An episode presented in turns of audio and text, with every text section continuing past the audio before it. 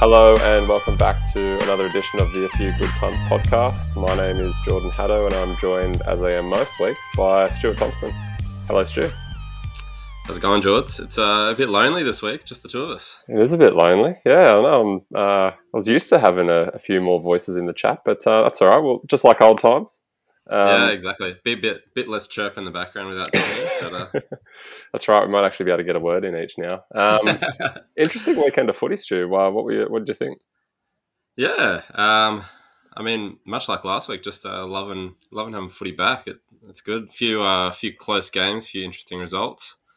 Um, I'm sure we'll get to that later. Some we definitely didn't expect, but uh, overall, good, exciting, relatively entertaining week of footy, I think. Well, I feel like we should get on the front foot here and just straight up say how our lock of the week did not work out very well. Um, Terribly. It was terrible. The Canberra Raiders and Ricky Stewart are they're on the naughty list. They're not receiving a Christmas card from the podcast this year. Um, that was Definitely disgraceful not. from them on Saturday night.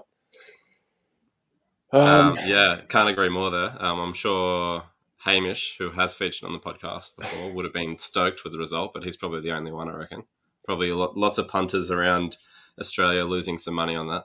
Yeah, like it was impressive from the Cowboys. We'll, we'll get into them in a little bit when we go through our uh, recap of the games, but I just want to sort of start off with what we learnt from the weekend. Um, yep. What was something that you sort of learnt from the weekend, Stu?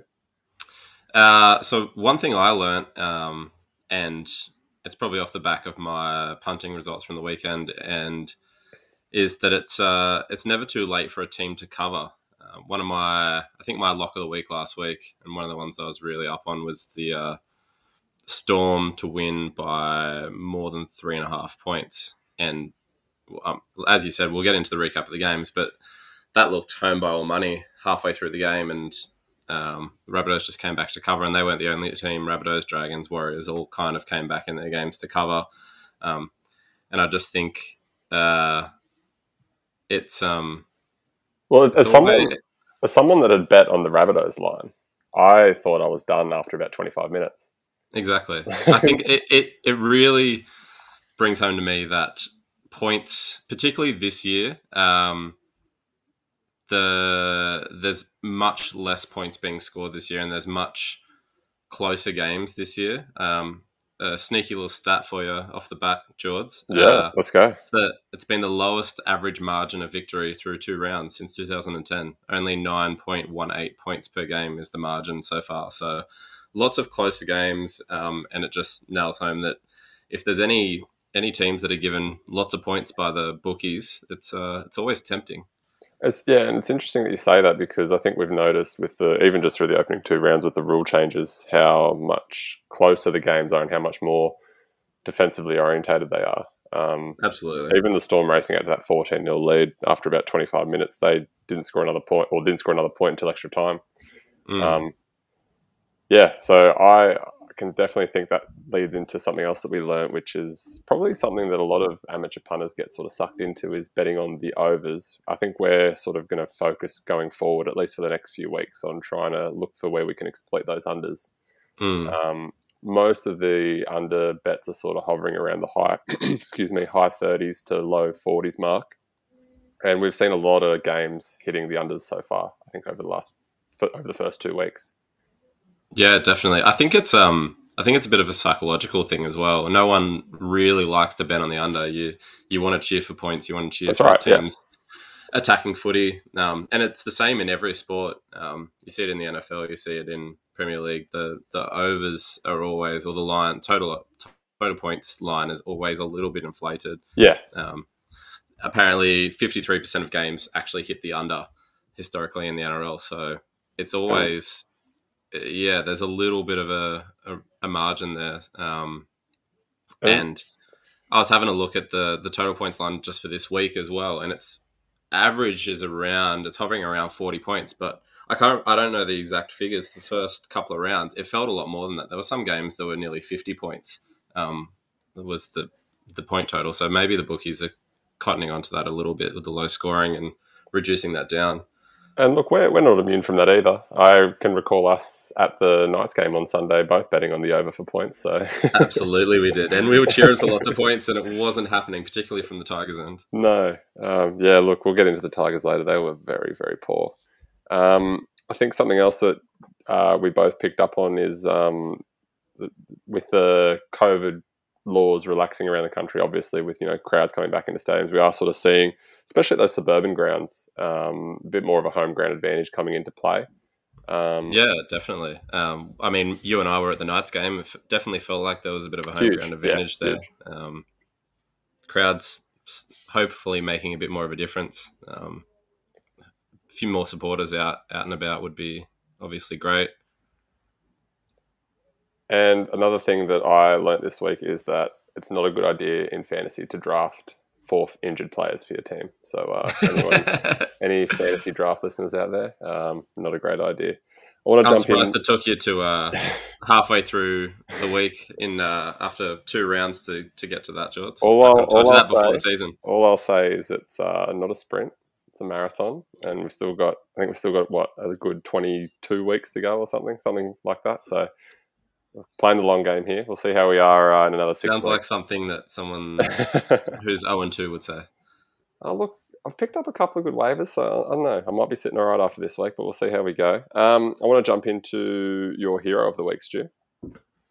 Who'd you have? R- Radio. Um, bit of a left field one. I don't reckon you would have predicted this, and so I wrote a name down here first, and then I've gone back and changed it. But my hero of the week is Joey Johns, the eighth immortal. Uh, that is left field. I wasn't expecting that. I originally had Jake Clifford written down here, um, and I almost had Jake Clifford as my hero of the week last week as well, and I changed it last minute. Um, and I was going to keep it as Jake Clifford, but I thought that underrated Clune a little bit. Um, so my way of tying them both together was to to give it to Joey. Um, Clifford, first two games, he's got six Dally points from the two games. So man of the match in both games. Knights are two and two. Um, and between the two Knights halves, they've got two tries, four goals, two try assists, two line breaks, one line break assist, nine tackle busts, about a thousand kick meters, and about 200 running meters. Um, and I think they've both been probably close to the best version of those guys that we can expect um, so far. So pretty pretty toey on them early early in the season. I think they're managing the game well. They're defending well as well, and they look dangerous when they've got the ball in their hand. They're both running pretty well and taking the line on. You're 100 um, percent right. Um, so I, am a, I'm giving some of that credit to Joey. Oh, I think that's completely fair. I think this is sort of, as we said in the preseason podcast, this is the best case scenario through two rounds that we could have expected from both those halves. Um, we, we said for the Knights to hit their over or to be, you know, more than just a also ran this season, we needed Jake Clifford to take a step forward. I think for, through the first two rounds, it's clear to see that he has. Mm. Um, Clune's just sort of, he, he, as per usual, just goes under the radar, but he, he seems to do all the little things right, doesn't make any glaring mistakes, and so far has been a really good compliment to him we both said that that was a, a, trap game for the Knights going into Sunday against mm, the Tigers. Definitely. Um, but they stamped that out within the first 10 minutes of the game. There was the look, you can say what you want about the Tigers. They weren't really a threat at all, but the Knights just shut down everything they had, much like they did to the Roosters the week before. And it's it's going to be it's going to be an interesting game on Friday night when they come up against the Panthers. But um, I think, and we'll get into it later on as well. But I think we both sort of like the look of that Knights team going to Penrith and being more than competitive. Yeah, definitely. Um, I'll touch a bit more on Joey as well and why I thought to give him this accolade uh, rather than the guys actually playing the footy. Um, I thought so. He was correct me if I'm wrong, but he was the sp- uh, halves and spine coach at Parra last year or the last couple of years. I'll have to. I'll have to. Uh, I'm fairly sure he was, and and I mean those guys were pretty insane. You can mm. see some pretty young, great halves, and I mean Reed Mahoney as well um, through the spine there. They were doing really well and um, arguably not as hot to start the season. I know we're only two rounds in. Um, and Joey's had a similar role for New South Wales as well um, in the background. And obviously that's doing really well. A um, couple little uh, stats for the night so far this year. Just uh, taking advantage of this hot start and uh, cracking these out early because I don't know how long they'll last. But They're first in point differential, second in set completion, fourth in run meters, fourth in offloads, third in line breaks, and have committed the fourth least errors. Um, so pretty well rounded display from the Knights at the start.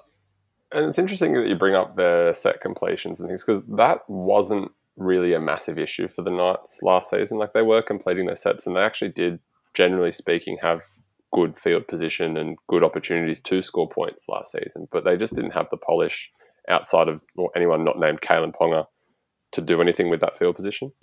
Um, this this season, I think we can see the whole backline just looks revitalized. I mean, Dane Gagai is in career best form at the moment. I know it's only two games, but he he just can't be tackled. I think he actually leads the league in tackle breaks at the moment.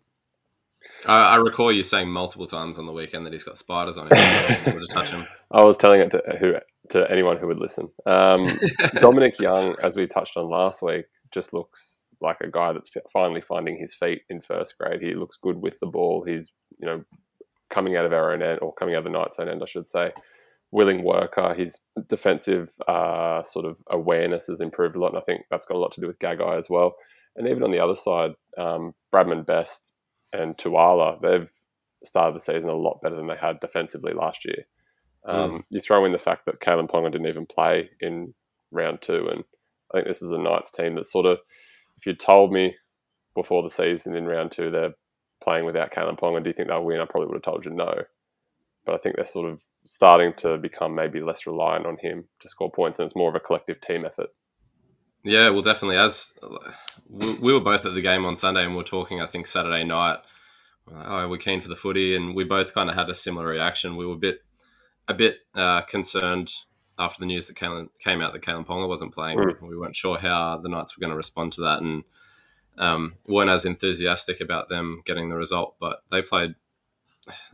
It didn't skip a beat really. Tex Hoy didn't do too much with the ball, but he was solid back there. He didn't make any mistakes, and that's all that really need to happen. The Haas led them around well, and I mean the Tigers went great, but yeah, I think it's important. I think it's important to say that the level of opposition was pretty disappointing. Um, as far as the Tigers go, that round one game against Melbourne, they looked good for a half, and since then they've they've basically played one good half of football and three poor halves of football. Um, mm. I'd be concerned if I was a Tigers fan. There's some some pretty bad signs going forward for them. I'll give you Definitely. my hero of the week, Stu. And yeah, we better not uh, just make this a Knights podcast. We better move on a little bit, unless unless maybe that is your hero. I won't, I won't step on your. No, no. Um, look, I don't think my hero of the week will come as any surprise to anyone that knows me or listens to the podcast. Yeah, but it's, I already know what this one, is going to be. Nicholas Hynes. Um, I thought he was excellent. I thought he was so good for Cronulla. Now, I will say he did make a couple of couple of costly errors. He uh, one poor defensive read and missed tackle that sort of let Parramatta in front late in the game.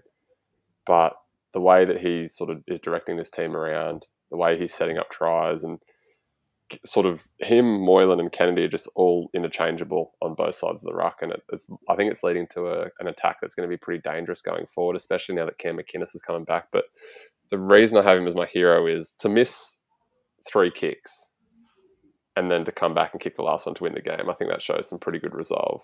Um, we saw we've got, look. I was close to giving this spot to Latrell. He missed three kicks and then comes along and kicks a forty meter field goal to tie it up and send it to golden point. But I don't think we can have our hero of the week be someone on the, the losing end. That's exactly so, um, what I was going to say. I think if uh, the Rabbits saw out that result, then Latrell would have been the first name on both our pages. I mean that that's exactly why they brought in that rule for the 40, 40 meter field goal. Like that was that's probably that was probably the most exciting thing of the weekend. The trail line. That would have gone through from sixty. It was an amazing. Absolutely kick. nailed that. Um, but yeah, so Nicho Hynes gets it. Uh, he's touching the ball plenty around the ruck. He's getting involved. He's starting for a guy that's this is basically his second game as a halfback in first grade. I think he's well ahead of where we sort of expected him to be. What do you think? As much as I don't want to eat my words, I'll, uh, I'll I, I, do rate him. He's been getting, like you said, he's getting a lot of touches on the ball, um, and he is starting to guide that team around. I'm still reserving judgment because uh, I'm not willing to to admit. Uh, I'm not willing to admit that he's he's great there just yet, but I, I do I do like him as a footy player. I think he's he's doing well there, and the Sharkies look pretty decent. I think they've still got a fair bit more to give. Um, but they're looking looking good so far. Yeah, and look, it was an interesting game against Parramatta, um, and we'll, I think we'll touch on Parramatta a little bit more later on. I still have high hopes for Parramatta for this season. I think it's just hard for them at the moment with all the injuries to their outside backs. There's just no no depth there. Uh, we saw this week they missed out on signing Jamayne Isaako, which would have actually been really handy for them. Absolutely. Um, but really, they just they had a lot of field position in that game, Parramatta, um, and they were in a great spot, but just couldn't get. I think the only try they scored was from about 30 to 40. It was a chip, little chip kick over the top from Moses. Yeah. Um, Yeah. Otherwise, I think was it all? Did they score? How many tries did they score? They scored a couple. I think it was four tries to two. Yeah, it was it yeah. was much closer than it should have been. But with all Partly the, due to the- with all the goal ball they had on the Cronulla line, I think that's where we saw the outside back injuries really, uh, really come home to roost for them. Mm. All right, I want Hit me to. with Uh, your uh, hit me with your villain of the week, George. I'll let you jump in first here. all right, I've, it's interesting. I've got two, and two for two very different reasons. I think we sort of already touched on the first one, which is uh, the whole Canberra Raiders team. They were Okay, uh, th- this is why I've thrown it to you because I knew I, I had a feeling that you would have a similar one to me. I've gone Ricky Stewart, which I don't know if I can necessarily blame him, but uh, Canberra Raiders probably encapsulates it pretty well. But I knew you would have a, an even bigger gripe than me, so I wanted you to say it first. Yeah, look, we I, I saw no scenario of them losing this game. I know they lost Josh Hodgson to an ACL injury. Now he's out for the season as well. Um, but they were just awful. They just dropped so much ball. Uh, they were very sloppy. Uh, and the Cowboys really won that game just on the back of being more willing to sort of roll the sleeves up and get into the grind. And the Raiders just every time you started to think that they were building some momentum and getting themselves into a, a good position to sort of get back into the game, they just, yeah, they just Yeah, definitely. The ball on, or Um, there'd be there'd be something go wrong, and it's it's a tale that we sort of we sort of saw enough of last season for the Raiders, and I'm starting to wonder if there's signs that it's going to be another frustrating year for for the Milk. Mm, just discipline, really. Um, they only completed 18 of their 32 sets, 56%. You can't win a game completing like that. Especially not a game on the road. No, 15 errors, eight penalties conceded, and a sin bin thrown in there as well. Um, it's just, yeah, discipline lost them that game, I think. Um, and probably ruined a lot of punters' pockets and multis It certainly ruined around the nation. It certainly ruined my uh, betting weekend. Um, my other villain of the week, as I said, I had two, and look, didn't want to be too critical of this guy, but uh, I gave it to Katoni Staggs just for ruining that try. I've got him written down as well That was for that exact reason. that was an Um, unbelievable bit of improvisation from Adam Reynolds. That was so that was just so clever, and to not be able to f- literally fall over the line and ground a football when you're paid X amount of dollars to do so is uh, Mm. a little bit unforgivable. Further to that, he didn't really have a big game, Katoni, um, which I think resulted for you in a good uh, good fantasy outing for Herbie Farnworth. But the Broncos were definitely Herbie had a great game. Yeah. yeah, definitely more more keen to go down the left edge to Farnworth than they were to go down the right edge to Katoni Staggs, which was a little bit surprising. Obviously, one Mm. game into the Reynolds experiment, or not experiment, but the Reynolds uh, era. Um, so I don't think there's any cause for concern there. I think they'll eventually click. But yeah, I just thought it was a little bit interesting that they only, I think I read a stat that they only went down Katoni Staggs' edge, or Katoni only had like eight or nine touches in that game. Yeah, I think uh, so. I've got the stat here actually. Reynolds love on the left edge, nine touches for Staggs versus 19 touches for Farnworth. And Farnworth ended with two tries as well. And look, I think Um, a little bit of that falls back on on the player as well. Like if you're Katoni Staggs, and I know he's only a young player and he's got all the talent in the world, but you sort of want him to start going hunting for the ball in that sort of Hmm. scenario. I think. Yeah, um, I've got a couple of. Uh, I haven't got too much to say about them, uh, but a couple of backup villains of the week because I had a feeling that you might have stolen mine there, which you did. Um, Matt Lodge uh, only played 21 minutes and still managed to be physically sick while on the field. First game back of the season, poor bloke. Is uh, I, I can did see that. channeling me there. I think that, that would that would probably be me if I was playing 21 minutes in the NRL. Uh, and my other my other nomination is the guy that's uh, in control of the the speakers at McDonald Jones Stadium. Yes, I didn't even think of this. Oh, I'm so glad you brought that up. George was absolutely fuming the whole game on the weekend. Every single chance, uh, the Knights, whoever whoever's in charge of the speakers, every single chance they got to uh, blare some music over the speakers, they would. Um, and it was infuriating. It took away from the atmosphere. George, I'll let you. Look, I'm gonna, I'm gonna 'cause try not to you get- were really the. I'm the gonna try not to get too wound up here because you know I'm trying to keep this a civilized discussion, but really, like, it just ruins the atmosphere. Like every Hmm. single time there was a pause in play, like even just a, a kick that goes into touch, we're playing ten seconds of a song. I just don't think it's necessary. Like the, you had twenty four thousand people just about there on Sunday afternoon. All you Mm. want to be hearing is the crowd noise and the atmosphere. Uh, fair enough, you have a ground announcer to announce substitutions and things like that that come on through the game, but I just think it, it's so Americanized and it's such a plastic sort of uh, forced atmosphere that the NRL are trying to. And look, I can't even say if it's the whole NRL. I haven't been to any games outside Newcastle for a long time, but especially in at McDonald Jones Stadium, I just thought it was just rubbish. Just uh, let the fans enjoy the natural atmosphere of other fans yelling at each other and uh, the sounds on the field. Yeah, exactly. I think you touched on it there. I think the it felt forced. The forced atmosphere was what got what got me. It just felt, yeah, it, it just wasn't wasn't right. Hopefully they um come I'm sure there's, I'm sure there's bit and- plenty of uh, big power brokers in the NRL that listen to this podcast, so I think uh, you'll, you'll see some change going forward. definitely. Um, all right. Well, we might just dip into a little bit of a recap of the um, games, and then we'll, we'll go into sort of mostly where went wrong in our bets. Um, so we we sort of touched on that uh, Storm and Rabbits game from last week. I actually, my biggest takeaway of this game, other than the Rabbitohs sort of coming back late and Latrell sort of finding a little bit of form there, but I thought Cody Walker was really poor. Yeah, I th- he looked he genuinely looked bad. Um, to the point where uh, Jack Robards has got him in our fantasy fantasy draft comp, and I'm sure we're all bad bad mathing uh, young Cody in the in the group chat. So I've uh, tried to snake a trade in there for him, thinking I can get him at low value, but but he's not given in there. Um, yeah, he looked he looked poor. He made a number of errors, and I don't know how much of that you can attribute to to Reynolds not being there. Um, but I think Yeah. um, no. th- This is a twofold part here. I- If I had to tell, if I asked you how old do you think Cody Walker is, what would you say?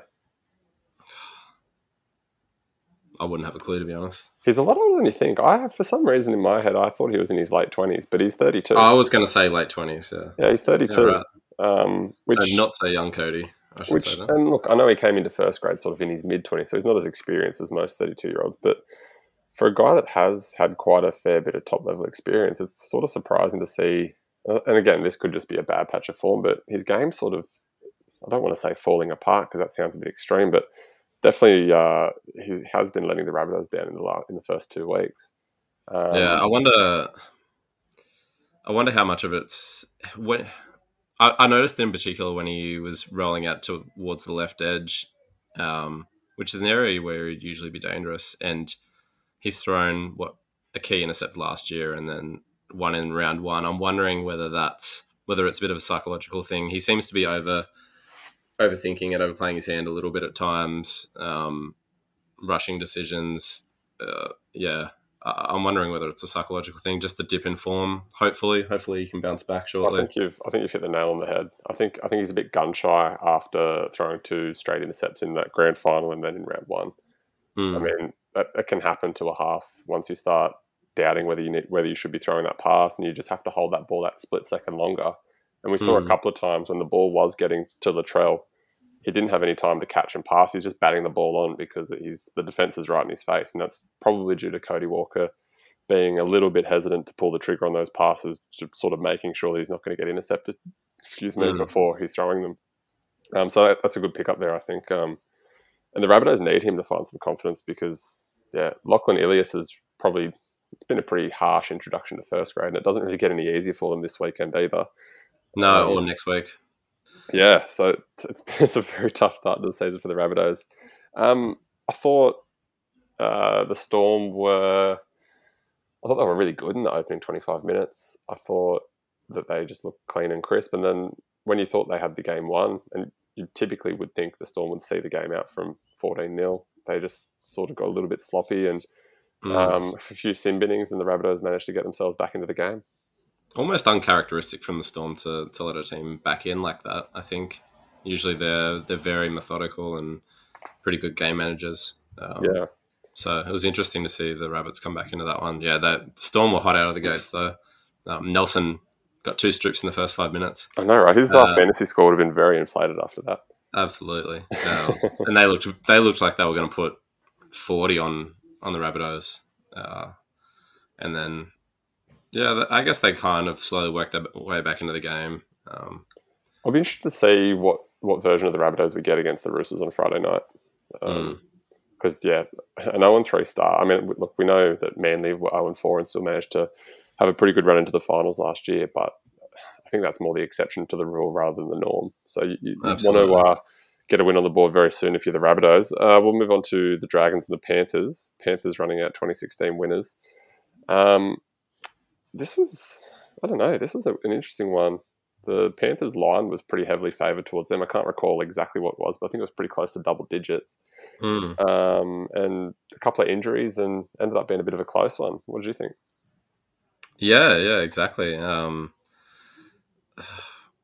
I mean, I still thought Panthers were good. Um, Koroisau and Isaiah Yeo were still incredible. Um, Isaiah Yeo's look, been close to the best forward in the game through the first two weeks.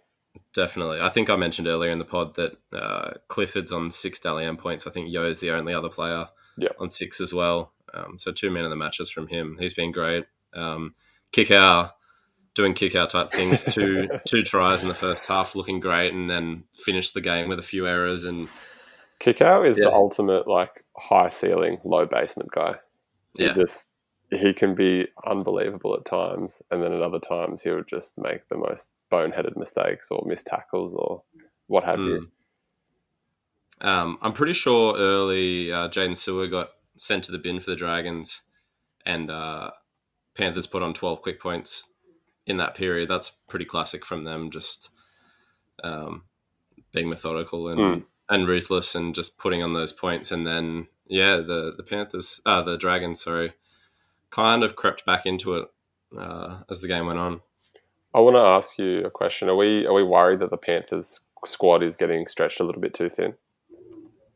Um, yeah, I, th- I think a little bit. Yeah. Um, Cleary potentially back this week. I know he's named in the reserves. I don't think he will be back this week. I don't I expect him to play. I think he's probably still a week away. Uh, him, him, him coming back will obviously be big. Um, but uh, who'd they lose? They lost Brian To'o. Yeah, so um, is out for six to eight weeks with an MCL sprain. Yeah, um, and they already had a few injuries prior to that. James Fisher Harris, I think, is under an injury cloud as well. Um, and you'll see this later when we get to the Panthers Knights game. Um, because that has factored into my my decision making there a little bit. I, I, mean, they've still got an incredible side. You still do. look at their one to seventeen, and they're I think the key two in the comp. The key uh, thing for them at the moment is that forward pack is just laying the perfect platform for, for even for O'Sullivan to just be able to be comfortable and be able to direct traffic really well. Mm. Um, Koroisau's started the season quite well, also. I think if James Fisher Harris doesn't play on Friday, though, I I think it could be a close one against the Knights. I think so too. Well, I won't. I won't give too much away yet while we're, we're still doing the recaps, but I, I, I, think yeah, there might be a might be a bit of value there. In summation, I think uh, I think and I think you touched on it. We were both wise in staying away on that one. That was a definitely it was, it was a hard one to pick, and yeah. Um, moving on to the Roosters Sea Eagles game, uh, another another week, another quiet Tommy Turbo performance. Are you are you worried? Um, not as worried as you should be if you're fantasy. Um, I don't know. The Seagulls always start the season a bit slow. same thing happened last year. I don't, like you said, I don't think that should be an indication of things to come. That's a bit of an exception to the rule. Um, and we all, all know how good Tommy Turbo can be. But yeah, they're, they're definitely starting slow. Yeah, I'm not sure where I land on this one.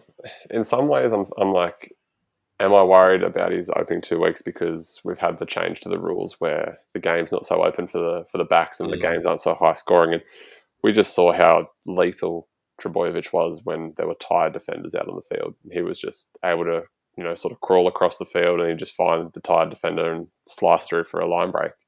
Definitely, I don't think he's yeah. going to get those kind of opportunities anymore.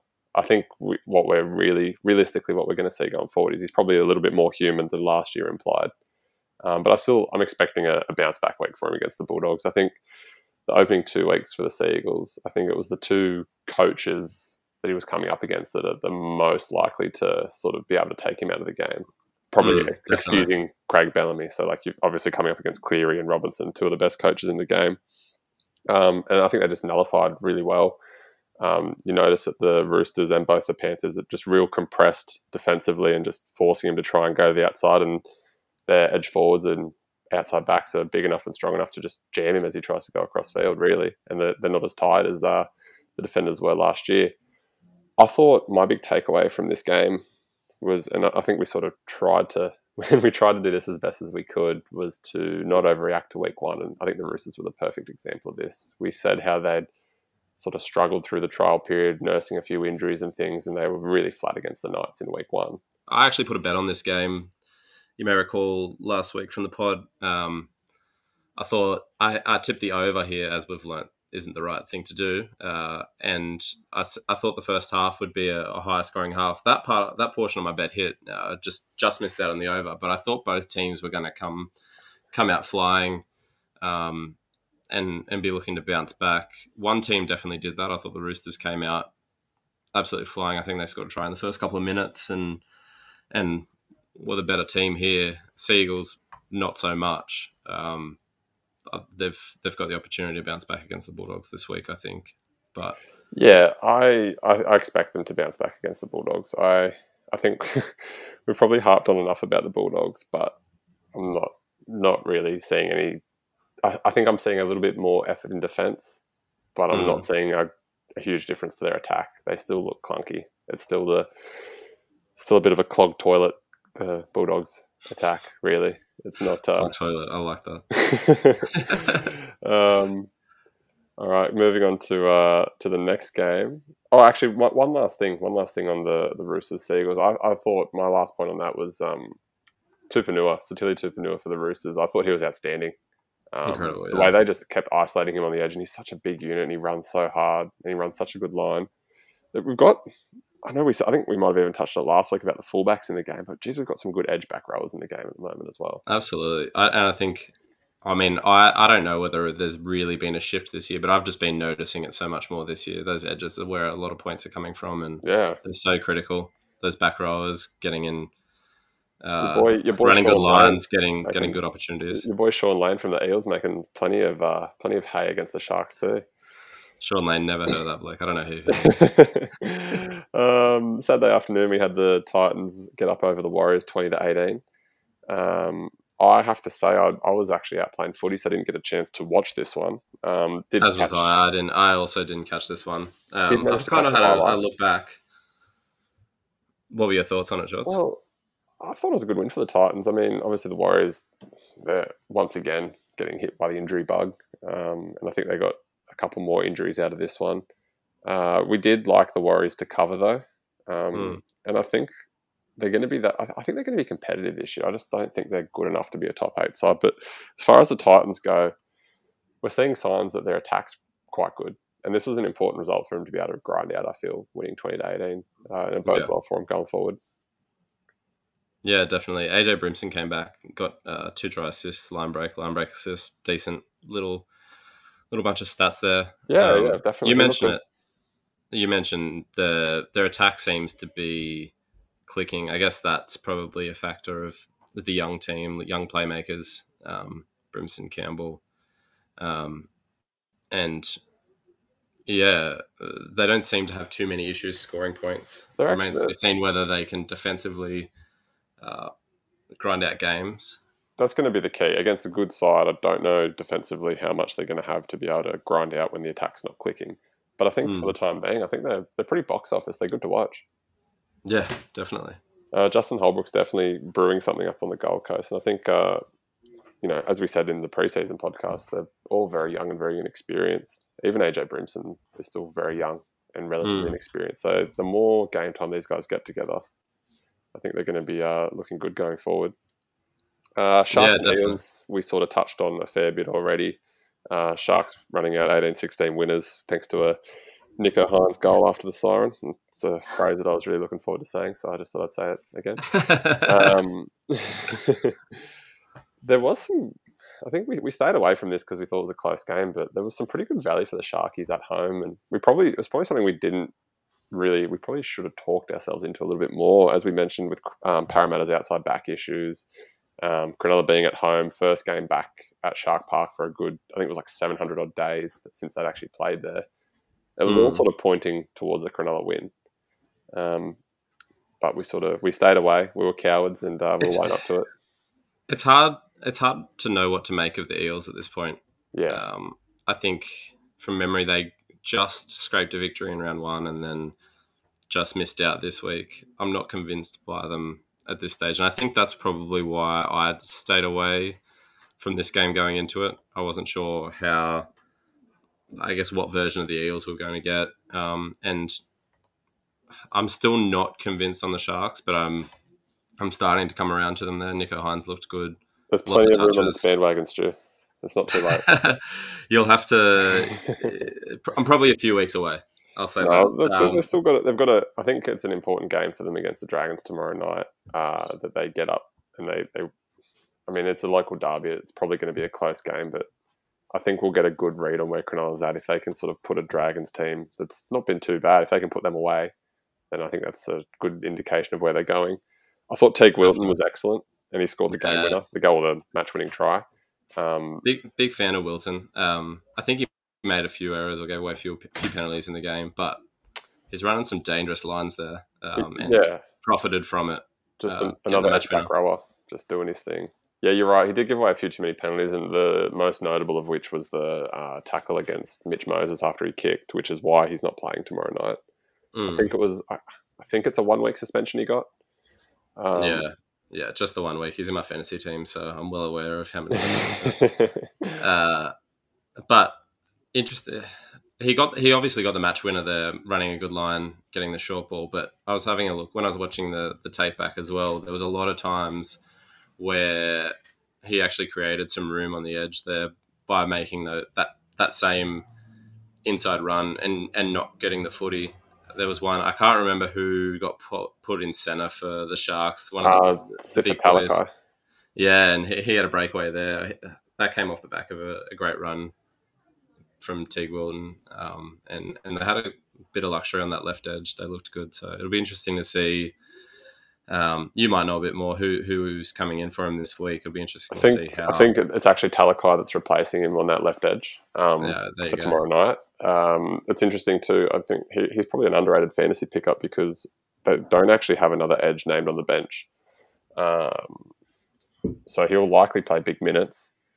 Obviously, you've got Nikora on the other edge. On the other edge, yeah. McInnes will play a few more minutes as well, and um, Braydon Trindall's back this week too. So it'll be interesting to see sort of how Fitzgibbon juggles that rotation going forward. Where are they? Uh, where are they going to play McInnes? I expect long term going forward when he when he's full fitness. Um, one where he's starting him, and or, or two if he's going to continue to come off the bench. Where where's he going to get his minutes? I expect long term he's the starting lock, and Finucane moves to the front row. Yeah, I, that's where I expect him to be long term. Finucane's been playing some huge minutes uh, early on in the season. And actually, did you see that stat? I think Finucane's missed like one or two tackles all season so far, and he's made like 115. It's some. I think he's been one of the most underrated, underappreciated signing this year. He's he's been great. He's um, such a good tackler. Like he just he hmm. doesn't miss tackles, and he, yeah, he's he really is. Because that Cronulla defense was pretty poor. It was poor week one, but they, they definitely sharpened up a little bit in week two. Is um is McInnes going to get any any time hooking? Do you think, or Blayke Brailey's going to? Is he is he an eighty minute man, Blayke Brailey? That's an interesting question. I, I, think he's actually had a really good start to the season, Blayke. Uh, he looks like he's worked on his attacking game over the off season. He looks a lot more of a threat running with the ball. He his service, both the Brailey's service out of dummy half in terms of their passing has always been first class, um, and something that the Knights will probably miss with Jayden as well going forward. But I think there's a chance that McInnes can play time at hooker as well. Um, Trindall can play hooker. I think what I'm sort of starting to notice with what Fitzgibbon's trying to do at the Sharks is he's just having a lot of these interchangeable pieces that he can just move around and play in different mm. positions. There's a lot of versatility there, which I think is going to be beneficial for them for them this season. But yeah, I think ideally for Brailey, you you want him as about 60, 65 minute player, I think. Yeah, All I'll say about McInnes is I hope his uh, play on the on the field is better than his smile. I didn't. Is that has he always had a missing tooth like that? I, I don't remember. know. I don't know. I, have seen it. I've seen it posted around a little bit, so possibly not. It might be. uh, we'll move on to the Cowboys and Raiders, which was God. We missed. We missed this bet by twenty four points. We had the Raiders plus four. Sorry, Raiders minus four, I should say, and they lose mm. by twenty. Um, it got just, blown out in the end, I think. But yeah. It, look, if it wasn't for a good Sunday morning betting on UFC, this would have ruined my entire weekend. Um, it was just such a such a disappointing gambling result. Obviously, we already mentioned Hodgson done for the year with that ACL, uh, which is a pretty sad way for him to finish his Raiders career. Um, it's such a, I mean, he had that sort of two to three year period where he was considered, and I think rightfully so, one of the elite hookers in the game. He's done now probably does. I think we've talked about this off air. Probably does give the Raiders a little bit more clarity around the number nine position with Tom Starling all but locked into that role now. I think um, so. I think I've mentioned it on the pod. I'm sure I was touting Starling maybe a month in when when Hodgson was originally only predicted to be out for possibly a month. I was questioning whether Starling might even hold on to that starting role. Um, and he looks promising at times. So uh, I think having a bit more certainty in may long term actually be a bit better for the Raiders. Um, but again, I don't think that's an excuse going into this game. They knew Hodgson was going to be out, so really no excuses. Um, we I think we mentioned on the pod last week as well, or it might not have been in reference to this game, but we said beware of the trap game. Yeah, this was 100 percent a trap game. It was. we got trapped. We got well and truly ensnared. Mm. Uh, yeah, I think this is this could be just sort of what we get from the Raiders until well, and I, I think you would be hoping if you're a Raiders fan that when Fogarty comes back, this sort of uh, writes itself a little bit more in terms of their consistency. But just without a recognised half, I think week to week it's going to be hard to predict their form. Well, I thought um I thought young Schneider was really good in round one, and then he got COVID, so yeah. he was he missed this game. I wonder whether whether there's anything there, whether having him out. Um, I can't think of the the guy who came in to replace him. Uh, um, started. Yeah, uh, it's on the tip of my tongue. I can't. Say, didn't it? Yeah, possibly. I can't. Um, was it, it wasn't Schilling, was it? No, no. I think he's he's a back. Um, but in any case, he yeah, I thought Schneider was pretty good week one, so he's back this week. It'd be interesting to see if he um, if it, if that makes that house pairing a bit more stable. Yeah, you're right. It's um, I think having just a recognised half in there is going to make a big difference. Hang on, I'm just quickly looking up who was the uh, Raiders halfback. It's going to annoy me for the rest of the podcast, podcast if I don't. Matt Frawley. Frawley, that's it. It was on the tip of my tongue. um, um, I don't think we have anything else to add on that. As as I said, nah. the most disappointing result from the weekend for us. My only uh, little tip, and I'd be asking this of Hamish Evans if he were on the pod. Are we underrating the Cowboys, or or is this just a one once off? Do like is there anything there, or really is this just a bad Raiders game, a once off good game for Cowboys at home, um, or is there a bit more there? So the the, the case for that is defensively that they've looked pretty good. Mm. Now you can the obvious reply to that is they've so far played the Bulldogs and a Raiders team who couldn't hold on to the ball against them. But they've only, con- like the Knights, have only conceded two tries in their opening two weeks. Yeah. And that's nothing to sneeze at. Uh, I don't think we any of us would have expected the, that to be the case for the Cowboys at the start of the season. I don't think they've got the talent on the roster yet to make a big charge at the top eight or anything. But I think, and it's a good sign for Cowboys fans. I think they they might just be a little bit more competitive this season. Mm. Um, they're still not getting the most out of Taumalolo, and I'm not sure what they need to do to get the most out of Taumalolo. Just he just doesn't just give him more minutes. That's that's all I have to say. Just give him more minutes. They're only paying him about 50, 50 odd minutes each game. Yeah. Give him give him sixty. Tick him up a little bit if you can. He doesn't seem to me the same level of player that he was a couple of years no, ago, and that could not. be due to the minutes restriction. It could not be. I'm not too sure, but um, yeah, I think they might be in for a more competitive uh, competitive season. Uh, we'll move along to the Knights and Tigers, which we already touched on. Um, Tigers, horrible, terrible. insert adjective here, just not good for them. Very bad. Very very bad. Uh, I think Eight errors, six penalties in the first half alone yeah, Tigers. just As much as I want to harp on about the Knights and say how good they were, I can't in good good conscience really do that with how bad the Tigers were. I feel bad for Tigers fans, but I just there just doesn't seem to be. And I think I think the main thing is you look at that roster and you think who in that team, both like who in that team is getting a start elsewhere, and who in that team do you see being in a premiership winning team? And I don't think there's Probably Luciano Leilua. That's probably my only pick. yeah um, Dewey when he's I- fit maybe. Dewey. I think Dewey. If they can get him back, what when's he in mid season? Mm. If they can get him back, I think he'll be a big return. I for me, they've almost overtaken the the Cowboys as my pick for the spoon. Um, The, the easily the only area that the Tigers are coming first in at the moment is most tortured fan base because that I feel so sorry for the fan base. It's just so defeating.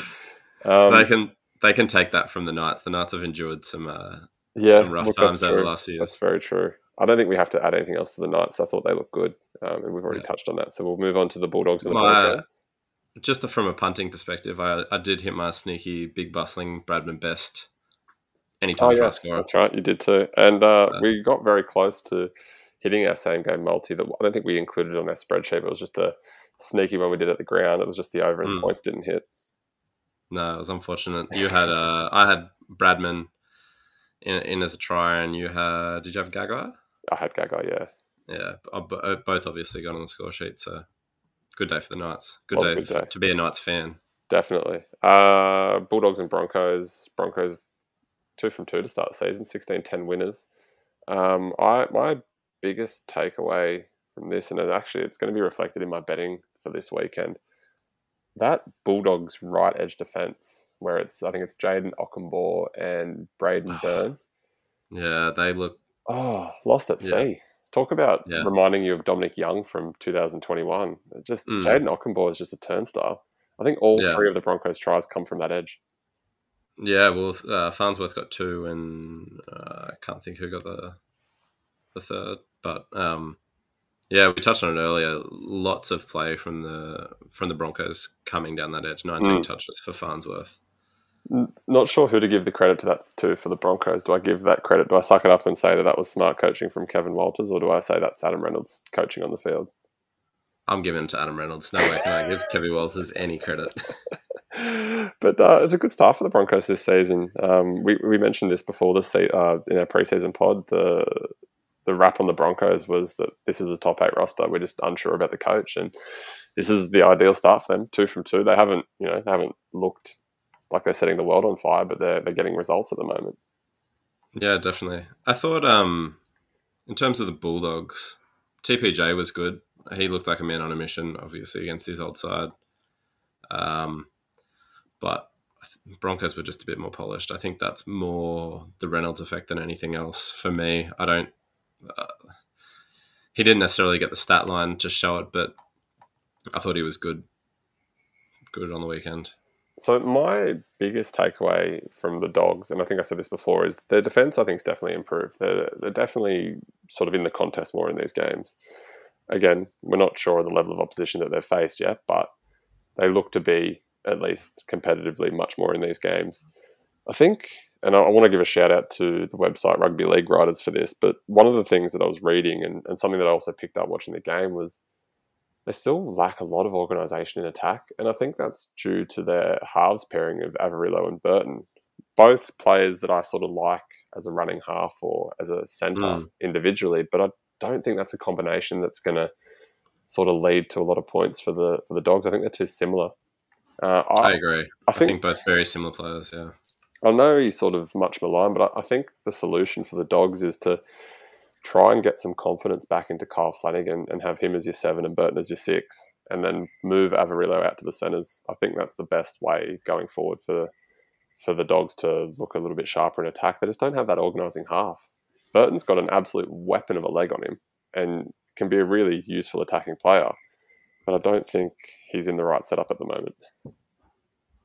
I agree with everything you're saying. Uh, yeah, I have nothing further to add on that. I think they're both very similar players. Um, I can't remember. I'm sure there was a team we were talking. Oh, I think we were talking about the Roosters last week, where that was partly the concern for their halves. Walker and Keary both a little bit too similar. Um, I think Keary is happy to take the the reins a little bit more there, um, but I'm not sure Averillo or Burton can really do that. No, I, I, and I think if you're struggling to score points, with all due respect, against the the Cowboys and the Broncos of the world, how do you expect to score points against the top of the competition? Like the Knights. uh, all right, I think uh, I think we should jog on to our round three preview. What do you reckon? Let's do it. Straight into it, I reckon. It's a big game tomorrow night. Um, I'll be watching this one before I go to night shift. We got the Dragons and the Sharks, a local derby. Dragons two dollars ten, Sharks dollar seventy three. Line is one and a half to the Sharks, and the point total is thirty seven and a half. What are your early thoughts here, Stu?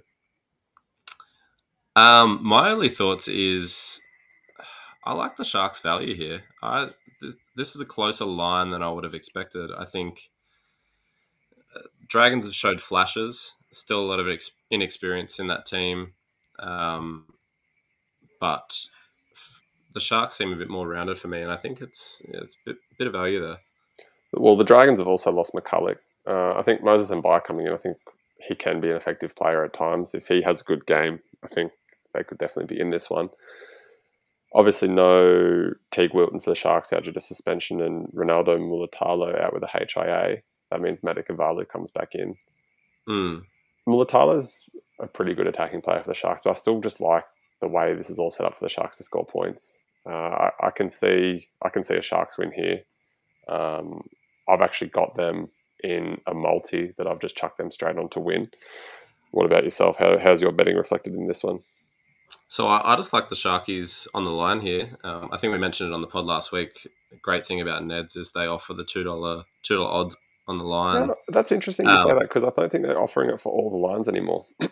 oh, really? Yeah, I, I noticed that this line was two dollars, but some of the lines were dollar ninety. So right, I'll have to go and double double check some some of those then because yeah. I just like when the line's a dollar. Uh, sorry, when the line's one and a half points, it's pretty negligible for me, and I think I think that line should be more. I think the Sharks should be favoured a little bit more, and if I can get value at the Sharks uh, value on the Sharks at two dollars. I'm going to take that. So yeah. I'm I'm chucking uh, two units on on the Sharkies line, nice. uh, given a point and a half to the Dragons. How much stock do we put in the Dragons being competitive against the um, Panthers last week? Um, I don't know. It's tough to tell. I think, I think the thing for the Dragons will be consistency. Um, yeah. I'm just trying to trying to cast my mind back to that game from memory. I, the Dragons came back back into the game late, didn't they? Correct. Um, yeah. I like the Dragons to be competitive. I think it will be a close game. I think if I, I think I like your bet of the Sharks minus one and a half. I, I think I like Cronulla between sort of like being a local derby. I, I don't think they're going to blow them out, but I think anywhere sort of between four to twelve points for the Sharks, I think is a good good expectation of them to win this one. That probably means that the Dragons will win by 10 now, but. Definitely. All right. Uh, next game off the off the rank is the game that we're all looking forward to this weekend uh, the Tigers and the Warriors. Um, Tigers coming in at $2, Warriors $1.82. Warriors favoured by one and a half, and the total points is 39 and a. That total points at 39 and a is just I, I can't tell. Part of me is like these are two bad teams going at it. Maybe they'll struggle to score points. And then another part of me is like, is this going to be a Tigers team that just folds quickly here and concedes a lot of points? What do you think, Stu? Yeah, it's the classic. Uh, is are these teams bad to the point where they can't score points, or are they bad to the point where they can't defend and they'll give up lots of points? Correct. Could go either way. I think. Um, the t- if the Tigers play like they did last week, I can't. yeah, they're not scoring against anyone. I, I can't see them scoring and I can't see them defending. Mm. Um, they just gave gave the ball away too much, and I think that will be ultimately what decides this game. I think ball security, whoever holds onto the ball a bit more, whoever completes their sets, is ultimately going to run out with it. Um, James Tamou and Jacob Liddle return for the Tigers. I'm not sure what the result of the Hastings I think you got three uh, weeks. judiciary. Three weeks was it? Yeah, it was pretty. We're at the game. It looked pretty bad, um, so I'm not surprised by that. So he'll obviously be out. Um, and for the Warriors, Nick is coming in for an injured Ash Taylor as well. Um, so a couple of ins and outs for both teams. Um, I don't think it moves the needle too much for either of them for me. Um, but I like the Warriors here. Just after watching the Tigers last week, I just can't let myself not punt against them. yeah, that's that's fair enough. I've I've stayed away from this one, but I can understand your point of view there. So what uh, Um, you've you've just gone on the line, have you? I've gone on the line again, just a line of one and a half points. Mhm. Um, I think it's almost free value taking taking that line and improving the odds for the Warriors again. So I've chucked three units on that um, that one there. So Very nice. All right. hopefully uh, that uh, that pays. Warriors got us a good pay last week, so well, we are we're both they can down. back it up. We're both down after our round two, so we need to we need a bit of a bounce back. Uh, next game on Friday night, we've got the Rabbits and the Roosters. Rabbitohs two dollars forty five, Roosters a dollar fifty five. Roosters favoured by four. Another total of thirty nine and a half. I like the Roosters in this one, plain and simple. Uh, I think they showed some really good signs against the Sea Eagles on Friday night. They probably took their foot off the gas a little bit towards the end, but some real signs that that halves combination is clicking. Uh, they're they're just a solid team all over the park. Their forward pack's still elite. They've got obviously James Tedesco and a, a pretty good uh, crop of outside backs to go with that. What do you think? Yeah, um, I think for me, for me, this one's a stay away. I just can't quite trust either team at the moment. They've obviously both had relatively slow starts to the season. Rabbits row and two, uh, and Roosters started off in a pretty poor way against the Knights. Um, I think the Roosters are definitely favoured for a reason here. I think that four point line is probably pretty accurate for me. Yeah, it's Um, interesting that, you, that you say that because that four point line's actually come into three and a half. There you go. So Yeah. I've and I've bet on this. I've chucked three units on the Roosters at three and a half, um, and that, that is a two dollar line on Neds. Yeah, So nice. And I've, I've got the Roosters in with the Sharks in um, my favourites multi for the weekend, which I'll touch on a little bit at the end. But yeah, I, I just don't know if I trust that Rabbitohs attack to click yet. And I just don't know what what for what version of the Rabbitohs are we going to get? Are we going to get the the Rabbitohs that we saw round one and the Rabbitohs that we saw for fifty minutes last week, or are we going to get the Rabbitohs that looked hot at times in the last thirty minutes against the Storm? well, the thing is, like, how much of that was the Storm just having players sin binned and sort of not really seeing the game out as we'd expect them to normally? I still, yeah. I think the I think this is pretty close to being my lock of the week. The Roosters at minus three and a half. It's interesting. I um, I think I, I was going to mention when, when we were reviewing the game earlier. Um, I thought Cam Murray was really he's one player that was really really good for the Oh, he's outstanding. Outstanding. He um they sh- I'm not sure what the reasoning behind it was, but they shuffled him onto the bench to start the game and brought him on after eight minutes, which I don't know whether you bring him on after those first few hit ups, take uh, after the heats out of the game a little bit, but he was one player that turned the game around for me. He was getting offloads left, right, and center. has to have uh, has to have one of the quickest play the balls in the game too, Cam Murray. It's like lightning. yeah, and absolutely tackles his heart out every Mm. week. Barely misses a tackle. he's an absolute gun. Um, yeah, I, I don't really have much more to add other than I think the Roosters three and a half is just really good value. I can't see them winning by under a try. Um, obviously, you would expect the Rabbitohs to aim up, but I think the Chooks will be too good for them. My concern with the Rabbitohs is if they don't win this week, they've got Panthers next week. Are they going to be on for? I think there's every chance they might be. Mm. I mean, you would expect going into the following week that's going to be a Rabbit, uh, sorry, a Panthers team with Nathan Cleary back, which is going to be Wanting to bounce to- back after a tough loss to the Knights. well, speaking of, Saturday afternoon, Panthers versus Knights. Panthers $1.22, Knights $4.25. Line is, it's come in. It was, I think it was 12 and a half earlier in the week, and it's come into Mm. 11 and a half. Uh, the total points is 38 and a half. I'm going to give you the first crack here. What do you, what do you think of the Knights? in this one. Look, we've actually uh, we've spoken about this game a couple of times already this week um, behind the scenes, and as you mentioned before, the line started in at uh, 12 and a half and has come in to 11 and a half. I'm wondering if that's an indication of where the money's been been put. Um, I like the value of the Knights here with that line. That, that that's just too many points for me. Um, the Knights have got probably Kalyn Ponga and Daniel Saifiti coming back in, Yeah. um, barring any late exclusions. They've got Fitzgibbon out, which I think is actually an underrated loss. I thought he was looking excellent to start the season and running some terrific lines on that edge. Um, I think if there's one But- area the Knights can probably afford a little bit of, right, if they can afford to lose Fitzgibbon, I think it's that edge role. I think you can just plug in Mitch Barnett there. yeah, It's- it's definitely. not we've got we've got three three Yeah. starters there So, for me. as a Uh, Mitch three, Barnett three owner-. As a Mitch Barnett owner in fantasy, I think he's in for a bit of an increased role this week. He'll play some more minutes. Obviously, You'll be rubbing your back. hands together. obviously, Saifiti come, coming back is good for the forward pack. Uh, obviously, no Klemmer still for the Knights. Hmm. Um, but those the young middles that have been coming off the bench have been pretty solid for them. Um, the big thing for me, obviously, with no Brian To- To'o, if James Fisher Harris doesn't play, it's a, that is a bit of a blow to the forward pack. I think he's just about the best prop in the game at the moment. He's pretty close to it with Payne Haas. Um, I think that could swing the pendulum a little bit towards the Knights. Hmm. I, for my betting, I've actually adjusted um, the line a little bit here. I've, I've gotten a little, I might have gotten a little bit overconfident, but I've brought the line into nine and a half for the Knights, and that's paying two dollars and five.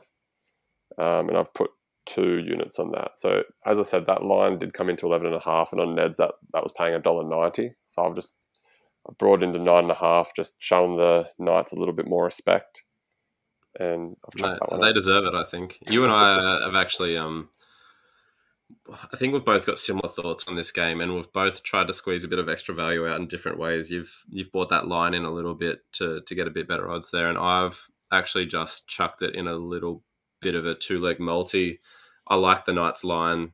Um, I think when I looked at it, it was twelve points, so I've I've locked that in there. Yeah. Um, and I've taken the under uh, in points here, which, as you mentioned earlier, is 38 and a half. I think it's close to the lowest points total of the round, if not the lowest. Um, for me, they the big line on the Knights and the low points total just contradict each other. Mm. Mhm. Um, if you're offering, if you're basically saying there's not going to be many points scored, how can you offer such a massive line? Are you, are you expecting the, the Panthers to win this game 18 6 or something like that? Um, I think the Knights have been terrific defensively. They've obviously not conceded many points, but, and I don't expect them to get blown out in this game. So I think I- I'm backing the Knights here to one, keep it close, and two, keep it relatively low scoring uh, there. So I, I've chucked two units on the under 38 and a half total points and the Knights with the 12 point head start at $2.70. we're uh, we're really just just lining up all our uh, all our dominoes here to get really hurt. the first two weeks we've put the reverse jinx on the Knights and it's worked, and this week we're both getting on them. I And, know. uh, I think we're I'm trying to I'm trying to listen to the lessons that we spoke about at the start of the pod. I'm trying to pick points, pick teams that have got lots of points uh, and they can cover a bit easier. And I'm taking the unders. I'm trying to trying to practice what I preach. Speaking of taking unders, we'll go to the next one. We've got the Storm and the Eels. Uh, Storm are $1.50 favourites, Eels $2.60. The line is set at, I think it's five and a half. Uh, Total points is 38 and a half. Now this, I've I've bet on this one straight up. I'm going to tell you what I've bet on here. I I like this game for the Eels. I, I think this game's just going to be played through the middle of the field. Mm. This is just going to be a forward, front row, middle slugfest. I think. Um, no Harry Grant for the Storm, which makes I think it's going to be harder for them to control the ruck with him out. Mm. Um, actually, not really sure who's going to play hooker for the Storm. There's a bit of confusion. I think uh. Tyran Tyran Wishart. I'm pretty sure he's out as well. So you're joking? yeah, so I did not know this. Um, oh, he's got COVID as well, doesn't I he? I think so. Yeah. So Yeah. bit of shuffling around for the Storm with their top three hookers out. I think I've adjusted that Eels line just a little bit. I've I, I like to give them. I've got it out to six and a half, just so I've i have got that converted try buffer. Mm. So I've taken Eels plus six and a half, and I've set the under for points at thirty-seven and a half, um, which I think it is actually what it's gone down to as of right now. Oh, it's come down as well. Yeah, Yeah. I think just with Harry Green out, I think punters are sort of sort of hitting that over. Uh, sorry, hitting Mm. that under. So I've just chucked two units on that, and that's paying two dollars seventy-one. I like that bet. I like that a lot, actually, Jordan. Um, Thank you. because I was I, I was having similar thoughts. I was looking at that line of five and a half, and obviously com- converted try six points. So I was keen to take it out a little bit, but I just couldn't see the value in in that in and of itself. So I like that you've you've taken that with the under as well. Um, I've just tipped the Eels straight up to cover. I think five and a half is still too many points. I think this is going to be a real close one, particularly with Harry Grant out. The Yeah, I- cheese is listed in the reserves, but I'm almost positive that it's going to be too early for him to come back. Um, and I think the Eels are fielding mostly the same side as they did last week. Um, so yeah, I I could see I could see the Eels getting a result here, but I think they'll at least keep it close. Well, this is yeah, I've just looked this up on Fox Sports. So Wishart's also been ruled out because he's a household contact of Harry Grant. Oh, there you go. So COVID uh, wreaking havoc on the on the storm. I there. mentioned it last week about uh, the effects of COVID, and and exactly that. It's not just players getting COVID. It's if one player gets COVID and they're hanging around all the other players and potentially exposing them. Yeah, There's, there's exactly potential for a few players to get hit in one go. Um, big big opportunity for the Eels to win this one with all those play with those players out for for the Storm, and I just like them having a converted try buffer. So I, I thought it was a no brainer. If this does go the way we're predicting, and it's another close game, this will be three close game for the Eels. Um, they just edged out the the Titans in round one, I think, and then they got edged out by the Sharkies last week. Yeah. So tough, tough way to start the season for the It's Eels. been a really tough tough start for the Eels with all those players out too. But I still that forward pack. I'm just looking at it now. It's still it's still pretty elite. oh, it's great. Yeah. Uh, next game, uh, the Raiders against the Titans. Raiders $1.73, Titans $2.10. Line two and a half, favoured towards the Raiders, and the total points is 39 and a half. Uh, Raiders get a couple of big ins. They get back uh, Nick Cotric and Jordan Rapana. Uh, and I think Brad Schneider returns at halfback for the Raiders as well. Titans, same 1 to 17 as the previous week. I don't know if Jamayne Isaako will suit up for them or not. Hmm. He's listed on the reserves. It'll be Hmm, interesting I- if he does. Yeah, but I think I, I, I think I think it'd be a bit much bringing him straight in. Surely. I think they'll give him another week before they bring him in. I have this as a stay away. I also have this as a stay away. Um, and I'll tell you why. I just don't trust either team. I Yeah, can't. yeah. I, in no good conscience can I rely on either of these teams. I'm getting to the point where I think the Titans are sort of becoming a little bit bankable in the in terms that I can I can rely on them to score points. I'm just Hmm. not sure I can rely on them yet for gambling purposes. I need to see a little, a couple more weeks, and then I'm. I'm happy to to start gambling on them a little bit more.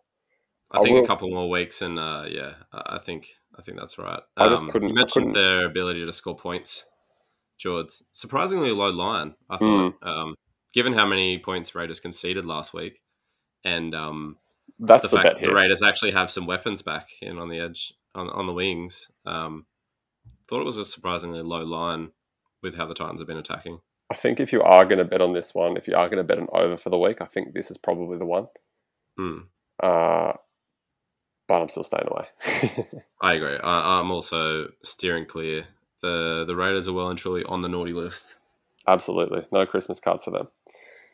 Uh, we'll move on to the Broncos and the Cowboys. Uh, Broncos $1.53, Cowboys $2.50. Line is 5.5 favoured towards the Broncos, and the point total is 41.5.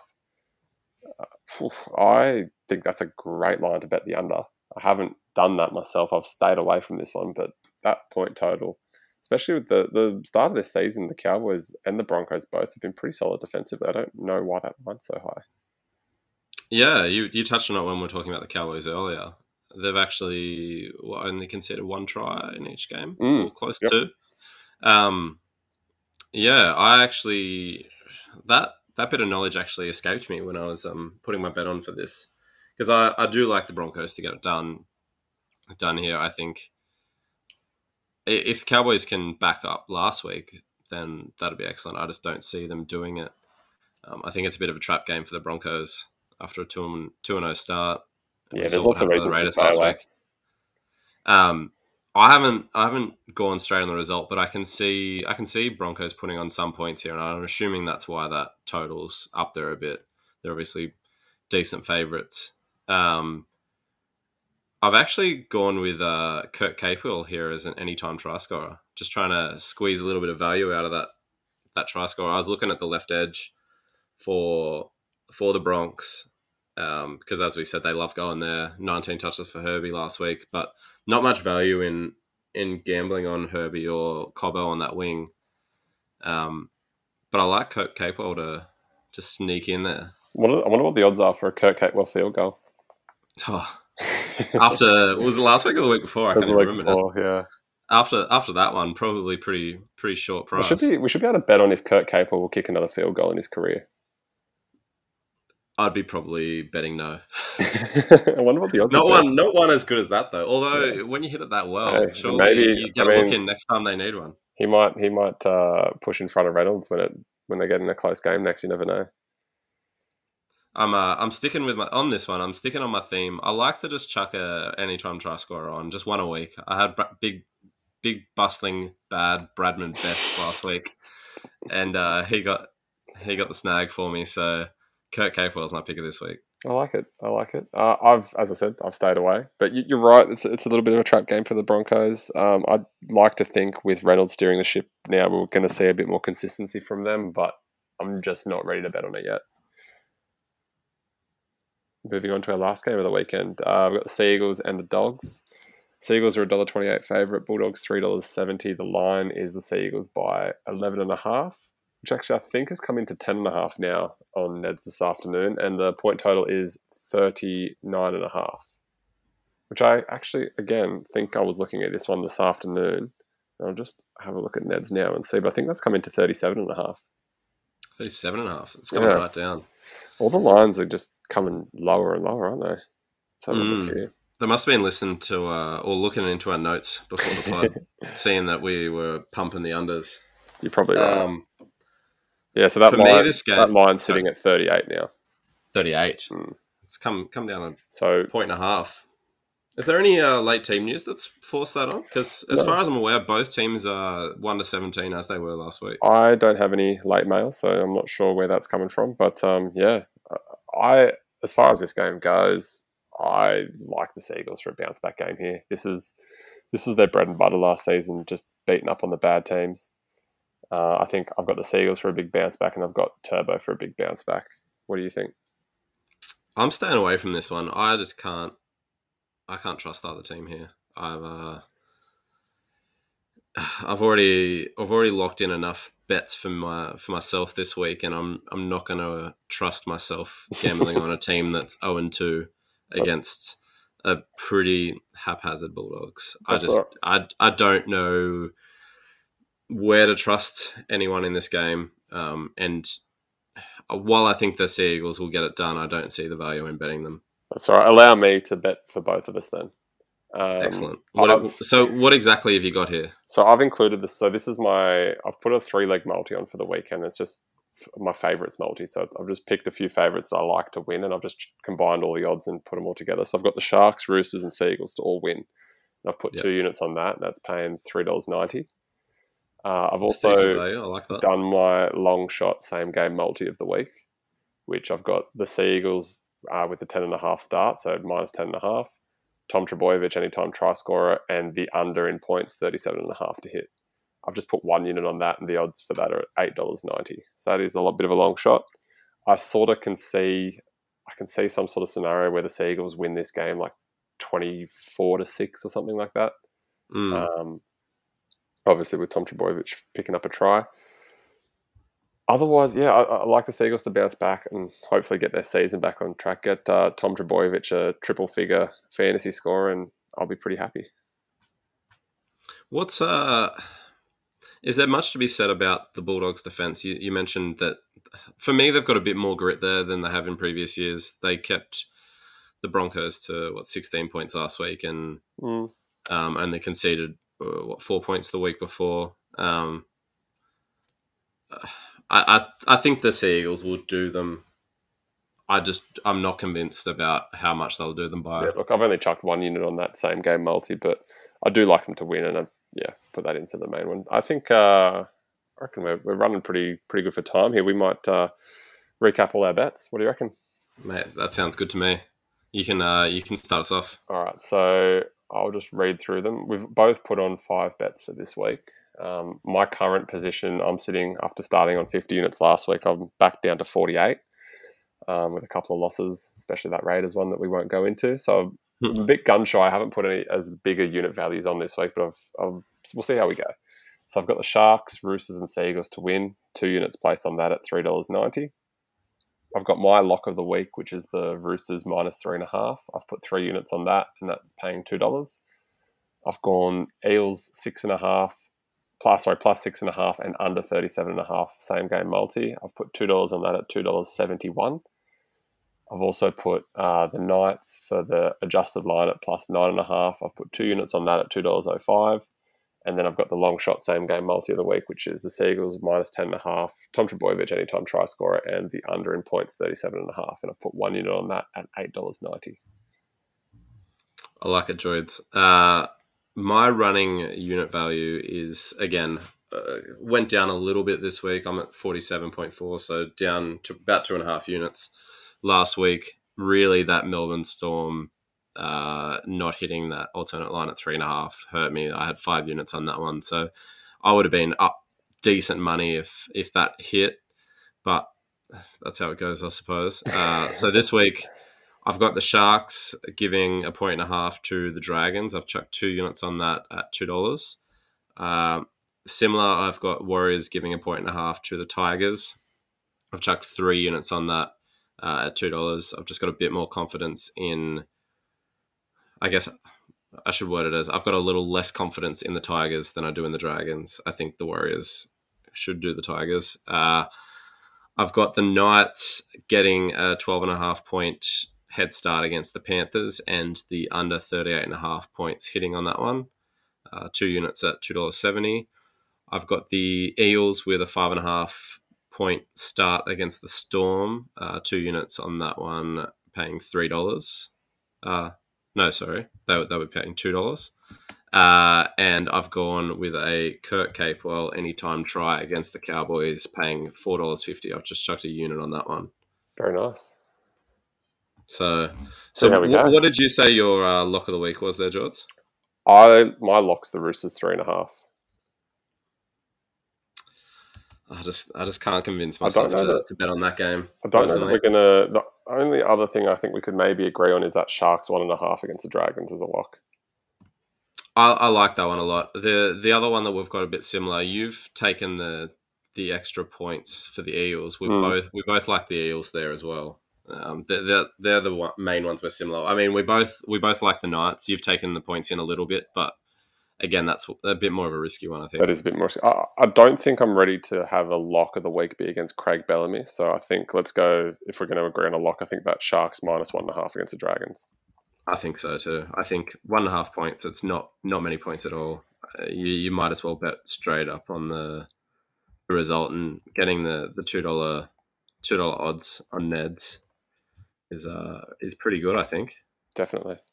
All right, that, that about does it does it for the podcast this week. Um, once again, thank you for listening. Uh, enjoy your weekend of football, Stu, and uh, we'll come back next week and we'll, we'll do it all again. Thanks, George. I absolutely will. I'll uh, I'll talk to you next week. Okay. All right. See you, pal. See ya.